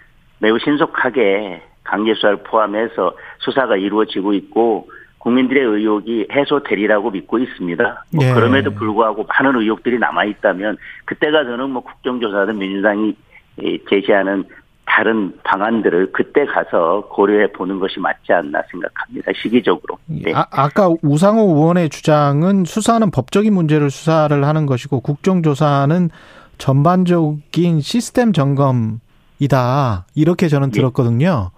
전반적인 시스템 점검이라고 한다면 예. 어, 그 시스템 점검이 무엇을 말하는지는 모르겠지만 예. 그것이 국정조사라는 방법이 더 효율적일 것인지 음. 지금 수사를 통해서 사고 원인이나 이런 부분들이 밝혀진다면 저희 국민의힘에서 제안하는 여야청 그리고 전문가가 함께하는 뭐 특별위원회나 아니면 TF 등을 통해서 그런 것들이 더 신속하고 또 종합적으로 점검될 수 있을지 어떤 것이 효율적일지에 대해서는 한번 고민을 해봐야 된다고 생각을 하고요. 아, 꼭 국정조사가 어. 아니고 뭐 TF나 이런 걸 구사 구성할 수도 있지 않느냐 그런 말씀이시네. 그렇습니다. 지금 예. 이런 사고를 예방하고 사회 안전망에 대해서 다시 전반적으로 재검토하고 어, 그에 대한 대응 방안을 마련해 나가는 데 있어서는 국정조사라는 방법 외에 다른 방법들도 있습니다. 그런데 지금 이 예산 전국에 국정조사 국면으로 간다고 하는 것은 예산 이 심사가 어, 소홀히 될 수도 있고 결국은 국회라고 어, 국회가 지금 예산이라고 하는 중요한 문제를 남겨놓고 결국은 정쟁으로 빠져들 수밖에 없지 않냐 그런 의미에서 좀 우려가 있다고 생각합니다.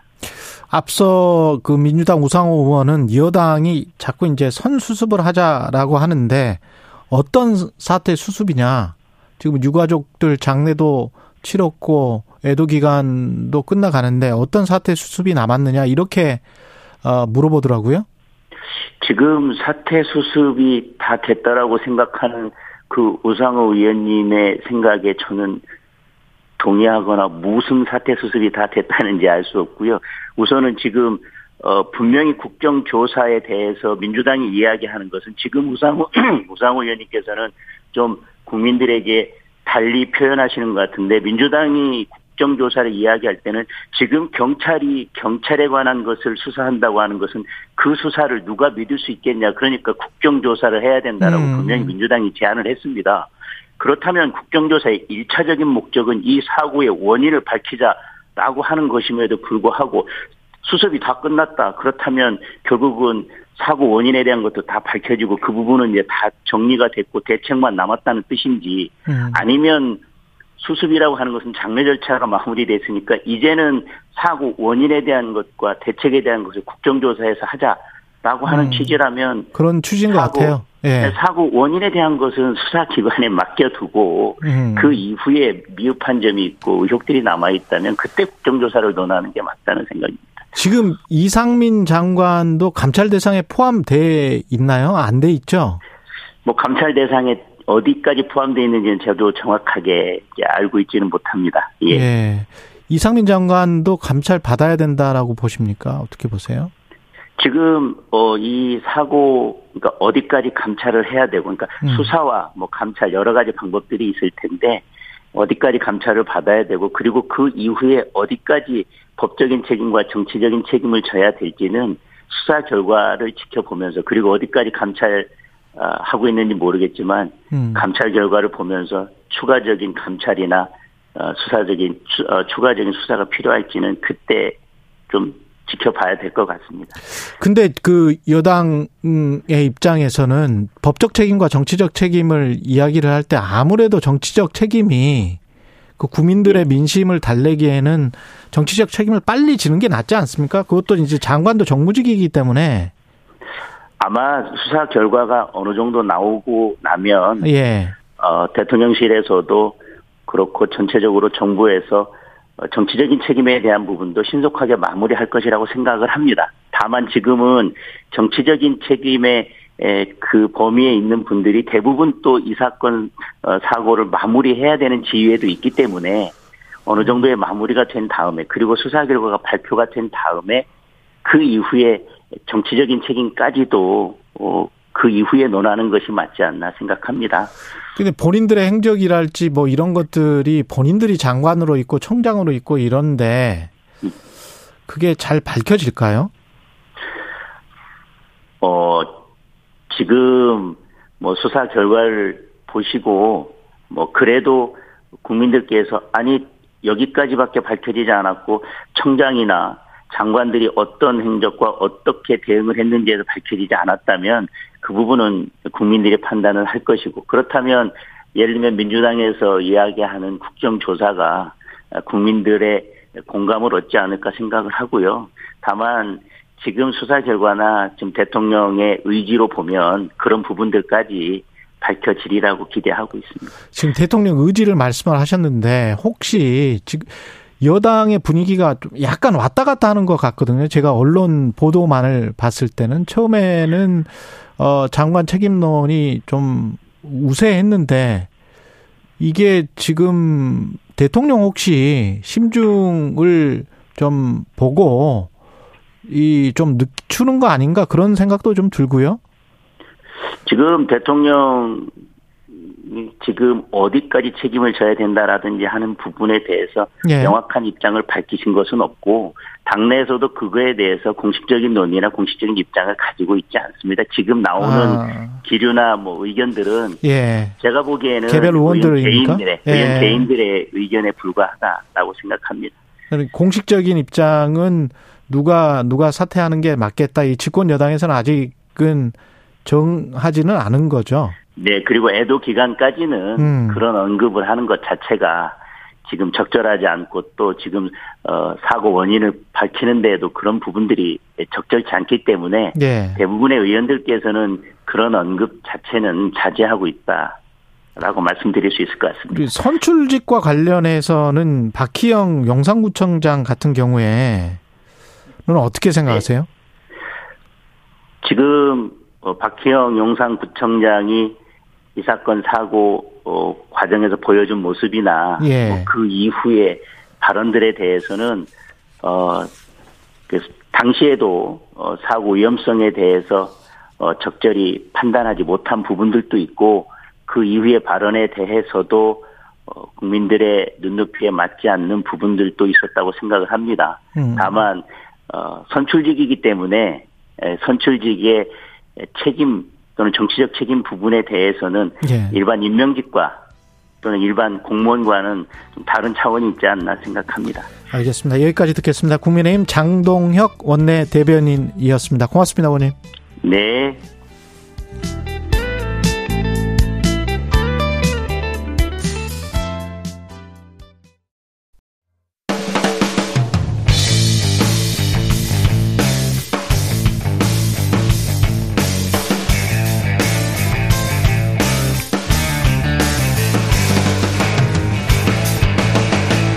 최경영의 최강 시사.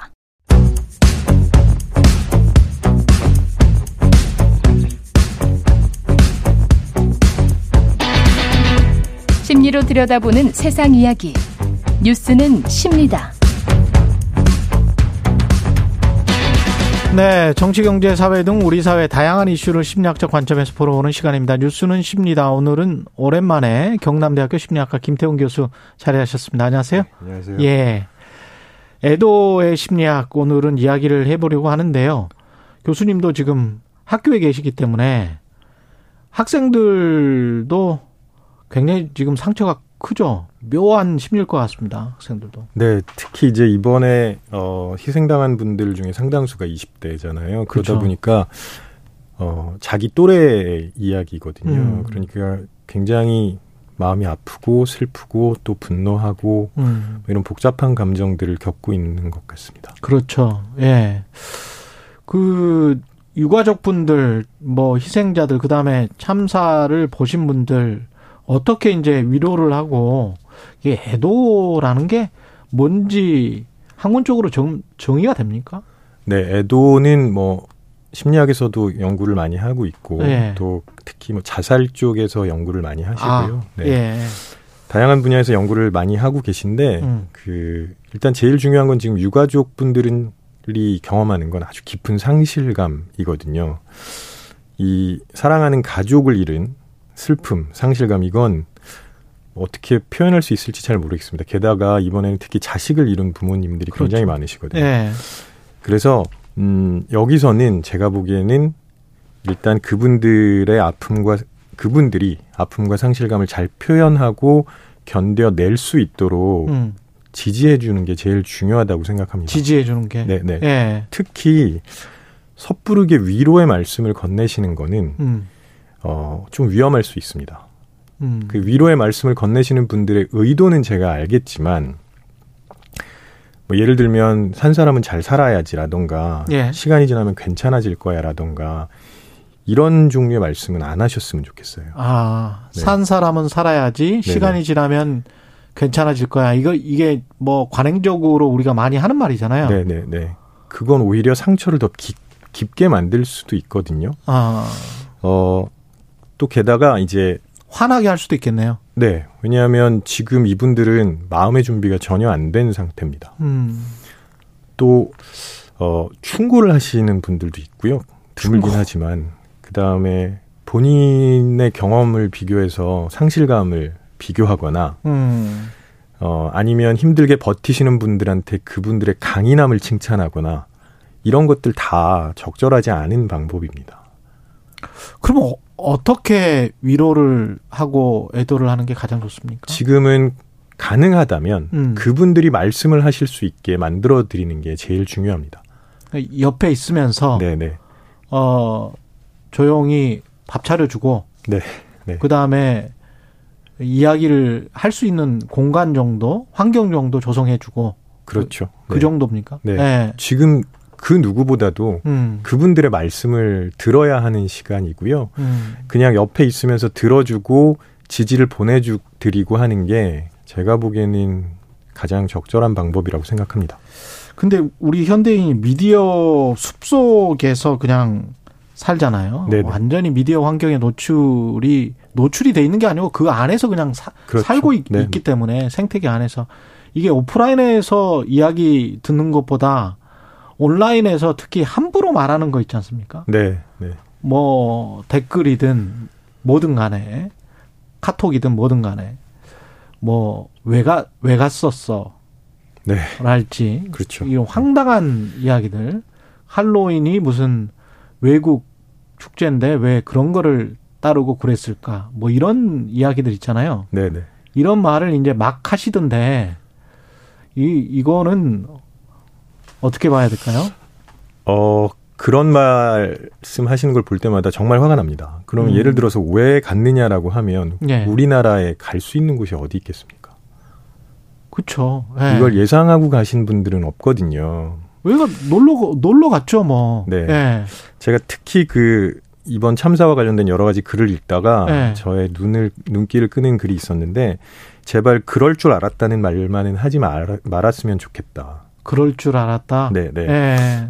사실 만약에 그럴 줄 알았으면 여기에 가신 분들이 있을까요? 아무도 안 갔겠죠. 네. 그러니까 그거는 정말 말이 안 되는 거거든요. 그 처음에 사고가 났을 때 이 참사 그 저는 아이한테 아침에 들었는데 믿지 않았어요. 네. 믿기지가 않더라고요. 말이 안 되는 상황이라. 그렇죠. 네. 그러니까 음. 더더구나 그럴 줄 알았다는 말은 말이 안 되고요. 네. 어, 과연 뭐 본인의 가족이나 본인의 자식이나 친척 지인들이 그런 일을 당했어도 그럴 줄 알았다라고 하실 수 있을까요? 네, 그런 말씀은 진짜 좀 자제해 주셨으면 좋겠습니다. 그렇죠. 네. 예. 아, 이게 그 가서 그 애도를 표하고 이러는 게 그 유족분들이나 그런 영상들이 가, 가령 어 TV에 많이 나오는 거 있잖아요. 네네. 당신들을 이제 지지하고 지지하고 있다. 사회적으로. 그래서 이제 그런 분들이 이제 어 화면에 나와서 이야기를 하고 그다음에 슬픔을 나누고 이런 것들은 괜찮습니까? 아, 네. 그런 건 굉장히 중요하다고 생각을 하고요. 예. 이게 어떻게 보면 우, 그분들도 그분들의 방식대로 애도의 애도를 표현하고 있다고 생각을 하, 하거든요. 예. 그러니까 물론 가족인 가족이나 친척 혹은 지인은 아니지만 음. 우리 사회에서 함께 살아간 분들의 희생을 어떤 방식으로든 경험하신 거거든요. 그러니까 그렇죠. 그분들도 어, 비교할 수는 없겠지만 상실감을 느끼고 계실 거예요. 음. 그래서 그분들도 나름의 방식대로 애도를 하는 거라고 보고요. 어, 특히 그 중에 주변에 계신 상인분들 예. 혹은 거기서 제사상 차리고 막 네네 예. 네. 혹은 또 안타까운 장면을 직접 목격하셨거나 음. 구조에 참여하신 분들 이분들은 훨씬 더 큰 상실감을 느끼실 거예요. 그래서 그분들의 애도도 역시 중요하다고 음. 생각을 합니다. 그렇죠. 예.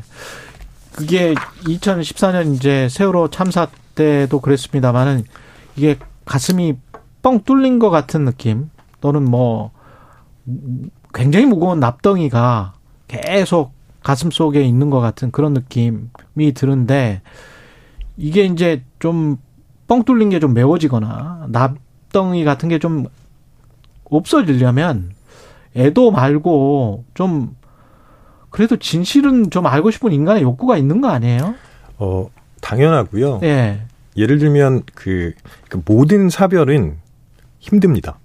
모든, 모든 사별은 힘들어요. 사별은 힘들다. 네, 그런데 모든 헤어짐은 힘들다. 네. 예. 그런데 보통 이제 병상에서 오랫동안 투병을 하시다가 돌아가신 경우에는 음.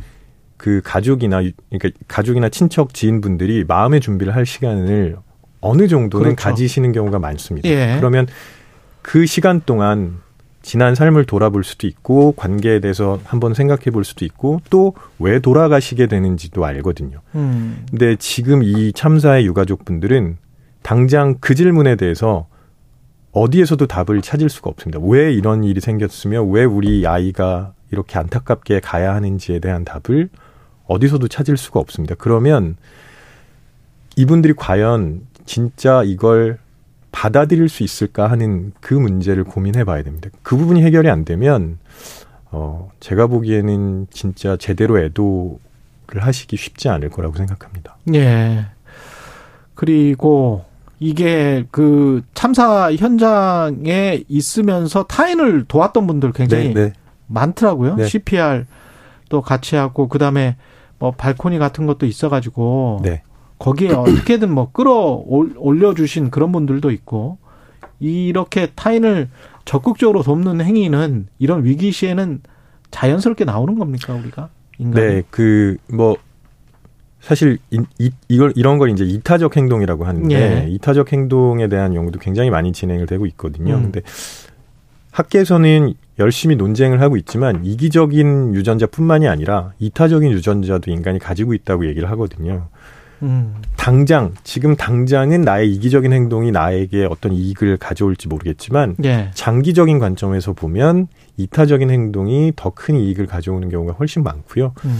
그런 걸 이제 보통 평판으로 해석을 하는 분들도 예. 있고 그래서 그런 진화의 과정에서 이타적인 행동들이 우리의 삶에 도움이 되어 왔기 때문에 음. 우리한테는 그런 유전자가 있다고 봐도 제가 보기에는 뭐 이미 DNA에 네. 심겨져 있다. 네네. 예. 그런데 이제 그렇게 어떻게 보면 이타적 유전자가 많은 분들일 수도 있겠습니다만은 착한 분들 구조대원이나 그 구조를 했던 시민들은 죄책감이나 미안함을 훨씬 더 토로한단 말이죠. 그렇죠. 그럼 착해서 그런 거예요? 그분들이 가장 가까이 있, 으면서 가장 애를 많이 쓰셨기 때문에 그렇습니다. 음. 어, 그 안타까운 장면을 현장을 목격하면서 뭐든 하, 해야 된다고 생각을 하시고 하셨거든요. 예.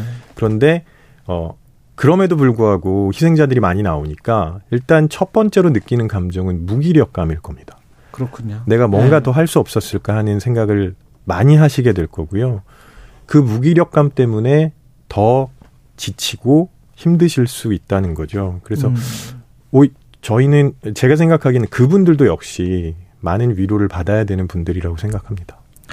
현장 밀접성 이거 이거군요. 이런 것들이 어떻게 보면 고위 관료들이나 이런 쪽에서 공감을 지금 못 해주는 것 같은 그런 느낌을 제가 받는 게 네네. 예, 네. 이게 현장에서 훨씬 더 밀접 해서 있었던 사람들이 느끼는 공감하고는 좀 다를 수가 있겠습니다. 네, 실제 그 현장을 직접 목격하신 분들은 음. 어 상당수 트라우마에 시달리기도 하거든요. 그렇죠. 네. 그 정도로. 네. 이게 세대별 밀접성과도 연관이 있을까요? 가령 그 이런 문화, 할론 축제 같은 문화를 겪어보지 못했던 세대가 있을 것이고 그리고 10대, 20대 같은 경우는 지금 세월호 참사를 겪고 특히 20대는 그때 10대 때 겪고 지금 대학생이거나 직장인 네네. 이럴 거란 말이죠. 네. 그, 그 사람들이 느끼는 어떤 그 상처는 훨씬 더 클 것 같습니다. 일단 이거를 세대로 구분해야 되는지는 잘 모르겠습니다. 네. 왜냐하면 그 어느 세대든 간에 10대나 20대 나름대로의 즐기는 게 있었고요. 그렇죠. 그 다음에 네. 지금도 각 세대별로 즐기는 그런 경험들이 있거든요. 음. 지금 이건 10대나 20대가 즐기는 경험 중에 하나였을 거예요. 예. 그래서 왜 그런 걸 했느냐라는 표현은 적절하지 않고요. 음. 말씀하신 것처럼 이번에 희생당한 20대는 사실 8년 전에 어, 세월호 참사를 겪은 세대이기도 합니다. 그렇기 때문에 어, 그 상실감은 사실 어느 세대도 쉽게 이해하기 어려울 거라고 생각을 하는데 제가 보기에는 이때 우리가 섣부르게 위로하거나 음. 충고하면 안 된다고 생각합니다. 음. 어, 특히 잊으라고 강하게 말씀하시거나, 아. 네, 강요하시거나 그거는 좀 안 하셨으면 좋겠어요. 오히려 음, 그런 얘기는 나올 수밖에 없거든요. 네. 그러니까 그때 같이 그 얘기를 해주시는 게 더 좋습니다. 해주는 게. 네, 피하시지 말고 음. 그, 그 세대가 생각하는 게 있고 다른 세대가 생각하는 것들이 분명히 조금은 다를 수 있거든요. 말을 하면. 네, 네. 그렇죠. 말을 이끌어내지는 말고. 아, 그렇죠. 네, 네. 맞습니다. 네. 물어볼 거예요. 네. 어, 심지어는 어린 아이들도 물어볼 겁니다. 음. 어, 뉴스에서 나오니까 이게 뭐예요라고 부모님한테 물어볼 때 그런 건 몰라도 되라거나 공부해라거나 이런 말씀 하시지 말고 음. 이게 어떤 일이었고 어떻게 이렇게 안타까운 사람들이 돌아가시게 됐는지를 같이 말씀을 해주시는 게 그래야 음. 어 같이 기억할 수 있어요. 같이 기억할 수 있다. 네, 네. 그게 굉장히 중요하군요. 그러면서 우리가 일상으로 차츰차츰 돌아오는 겁니까? 시간이 무척 오래 걸리겠죠. 시간이 네, 가장 네, 굉장히 많이 오래 오랜 시간이 필요할 거고요. 특히 음. 이제 이런 종류의 기억은 쉽게 잊혀지는 건 아니거든요. 예. 어, 그리고 잊어서도 안 되고요. 음. 그래서 좀 전에 말씀드린 것처럼 잊는 게 아니라 제대로 기억할 때 일상으로 돌아올 가능성 그리고 시간은 더 빨라질 거라고 생각합니다. 예. 여기까지 듣겠습니다. 예, 지금까지 경남대학교 심리학과 김태훈 교수였습니다. 고맙습니다. 네, 고맙습니다. 예, KBS 라디오 최경련의 최강 시사 지금 듣고 계신 시각은 8시 44분입니다.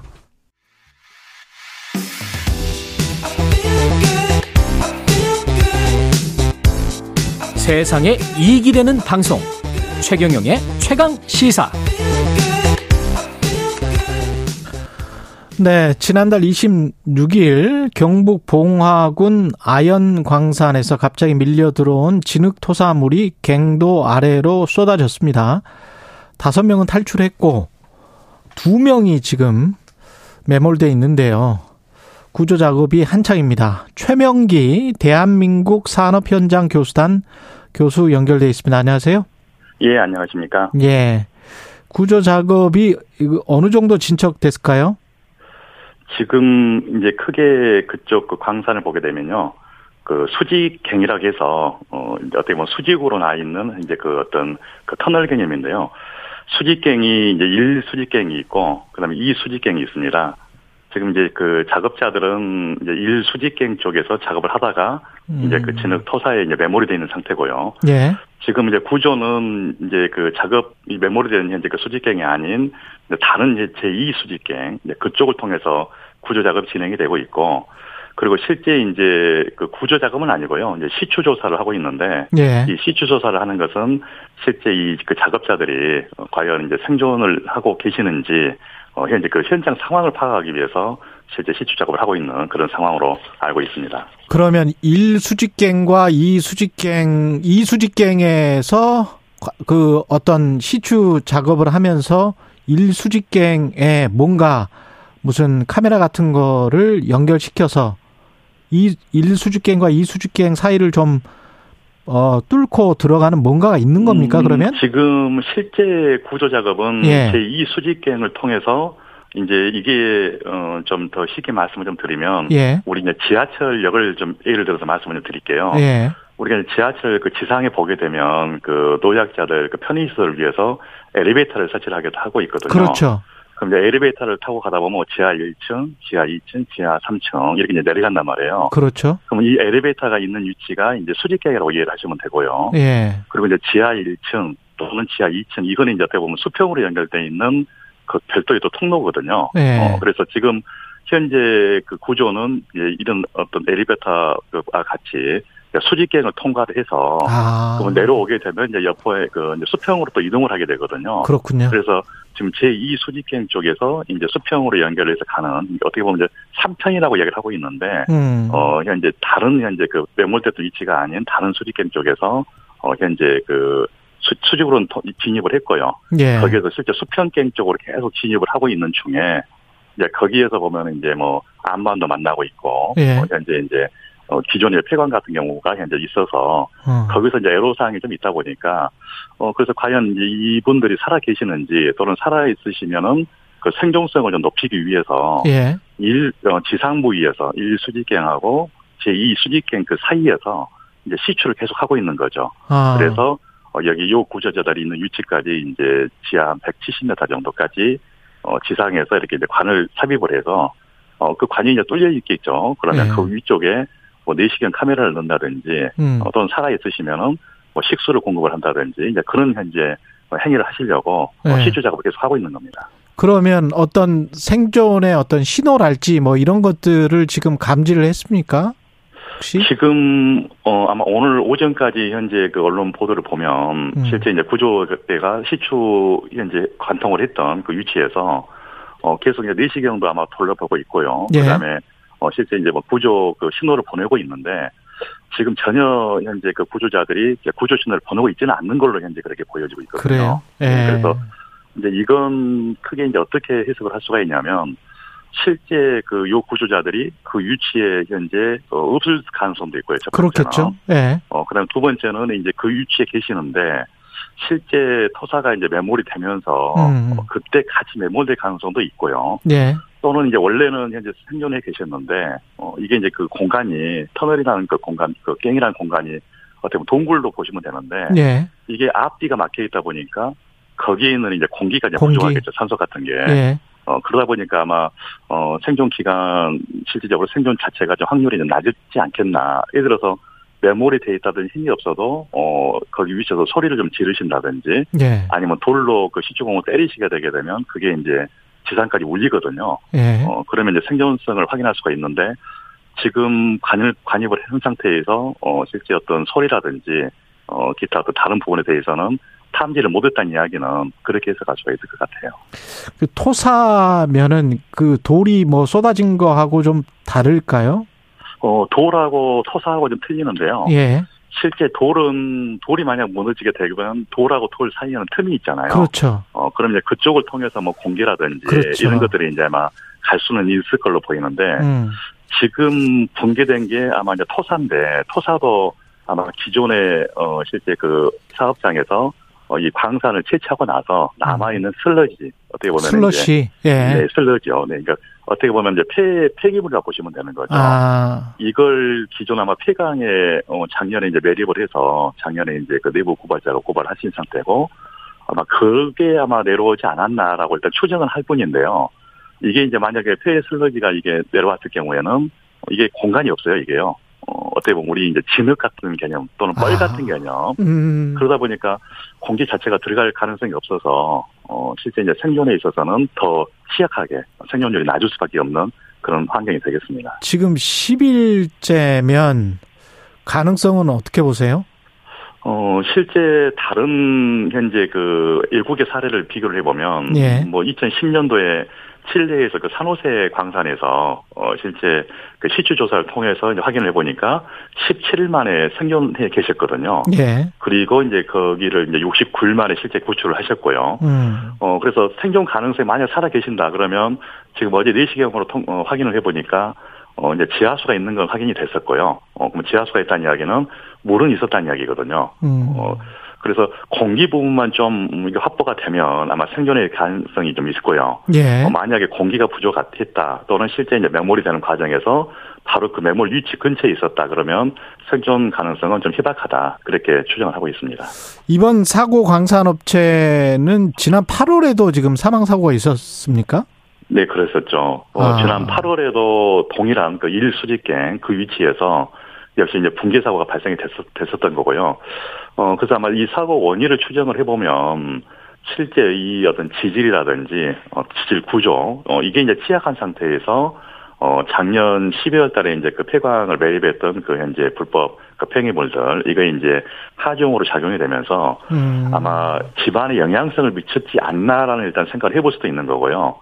어, 그 다음에 실제 이게 그 발파라든지 이런 작업을 많이 하게 됩니다. 예. 그러다 보면 집안 자체가 흔들리겠죠. 어, 음. 그리고 집안 영역이 안전됐던 부분이 이제 좀 취약하게 될 그런 가능성도 좀 있어 보이죠. 그래서 자세한 사고 요인은 추후 조사를 해봐야 되겠지만, 어, 제가 추정할 때는 붕괴가 발생이 됐다. 특히 8월에 발생이 됐고, 어, 이번에도 발생이 됐다는 이야기는 아마 그 집안 자체, 어, 집안 자체에서 어떤 알 수 없는 무언가의 어떤 그 하중이 작용이 됐던 거고, 그러므로서 이제 광산 자체가 좀 취약해서 붕괴된 걸로 그렇게 예상을 해볼 수도 있습니다. 이것도 중대재해법 위반 여부 조사를 하겠네요. 음, 당연히 이제 아마 노동부 쪽에서는 조사를 할 것이고요. 예. 어, 특히 이제 중첩법, 중대재해처벌법에서도 이제 요구하고 있는 게, 어, 그 재발 방지 대책이라는 걸 수행을, 그 수립을 하셔야 되는 거거든요. 네, 그래서 실제 그 재발 방지 대책을 수립을 하셔야 되는데, 어, 8월 달에 그런 사건이 있었는데, 어, 또 이번에 있었다는 이야기는 결국은 재발 방지 대책을 수립 안 했다는 거죠. 예. 어, 재발 방지 대책을 수립하기 위해서는 사고 원인이 정확하게 어떤 원인이 발생되는지 그걸 일단 조사를 해야 되는 거고요. 음. 거기에 따라서 이제 충분히 안전성 어떤 확보를 좀 하는 상태에서 작업을 했어야 되는데, 어, 그런 부분이 안 돼 있는 상태에서, 어, 사고가 발생이 됐던 거고요. 그리고 실제 중대재해처벌법에서 이거를 이제 그 어떤 처벌을 한다 할지라도 조건이 상당히 까다롭습니다, 이게. 무조건 음. 사고가 발생했다고 해서 처벌하는 건 아니거든요. 어, 그래서 뭐, 어, 거기에 대해서 뭐 고의적으로 실질적으로 안전조치를 안 했다든지 또는 내가 안 함으로써 사고가 발생할 가능성이 있었다든지 예상을 좀 해야 되는 거고요. 그 다음에 이런 어떤 그 중첩법이 제공하고 있는 안전보건 관리 체계 구축하고 사고 발생과의 어떤 연관성, 이런 것들 증명을 해야 되는데 그게 현실적으로 좀 힘들거든요. 그래서 지금 노동부가 올해 1월 27일부터 중첩법 시행을 했었지만, 어, 사고는 한 150건 정도가 발생이 됐지만, 실제 기소된 건은 불과 몇 건 안 되거든요. 어, 그걸 증명을 해야 되기 때문에요. 그래서 아마 좀 더 아마 세밀하게 어, 이번 중첩법 수사하는 과정에서도 면밀한 조사가 좀 필요할 걸로 그렇게 보여지는 겁니다. 이태원 참사 관련해서 그 좁은 골목에 그 불법 그 중축한 부분들 있지 않습니까? 네네네. 그 옆골목도 그 비슷 했었던 것 같은데 네, 네. 이런 거는 어떻게 사전에 차단할 수가 없었던 건가요? 음, 실제 이제 불법 중축물이 이제 있음으로써 당연히 이제 병목 현상이 유발됐던 건 사실이고요. 음. 어, 그렇다고 하면 이제 불법 건축물에 대해서 너무 그동안 관할 구청이라든지 일반 시민들이 좀 너무 안일하게 생각한 거 아니냐는 생각이거든요. 네. 어, 이런 불법 건축물이 있음으로써 이 안전성에 이제 위해가 되는 이런 상황에 대해서는 실제 처벌을 해야 되는데 지금 현재는 어떻게 이제 이게 조치가 이루어지냐면 처음에 이제 불법 건축물을 일단 단속을 합니다. 네. 어, 단속을 하고 나서 여기에 대해서 시정명령을 때리죠. 음, 어떻게 빨리 그 조치를 하라는 명령. 어 그리고 이게 이제 시정명령을 했는데도 안 되게 되면 이제 금전적으로 어 이제 이행 그 강제 이행금을 이제 부과를 하게 되는 거고 어 이 강제 이행금 부과한 데까지만 현재 가 있는 상태고요. 실제 이걸 강력하게 이제 그 행- 관할구청에서 그 행정 대집행을 해야 되거든요. 강제 철거를. 그런데 강제 철거를 하다 보면 어, 민원이 많이 발생이 될 거고요. 거기에 대해서. 그렇겠죠. 어, 그리고 이제 어떤 정치권들, 특히 이제 지자체, 지자체장들 입장에서는 이제 선거하고도 관련이 되잖아요, 이게요. 예. 의원들이라든지. 그래서 막 강력하게 단속을 못 하다 보니까 음. 현재 이런 상태가 와 있고요. 아마 이태원뿐만이 아니고 다른 모든 것들, 그런 지역들도. 아마 예. 네, 그렇죠. 네. 최명기 대한민국 산업현장 교수단의 교수였습니다. 고맙습니다. 네, 감사합니다. 예, 11월 4일 금요일 KBS 일라디오 최경련의 최강 시사였습니다. 다음 주 월요일 아침 7시 20분에 다시 돌아오겠습니다. 고맙습니다.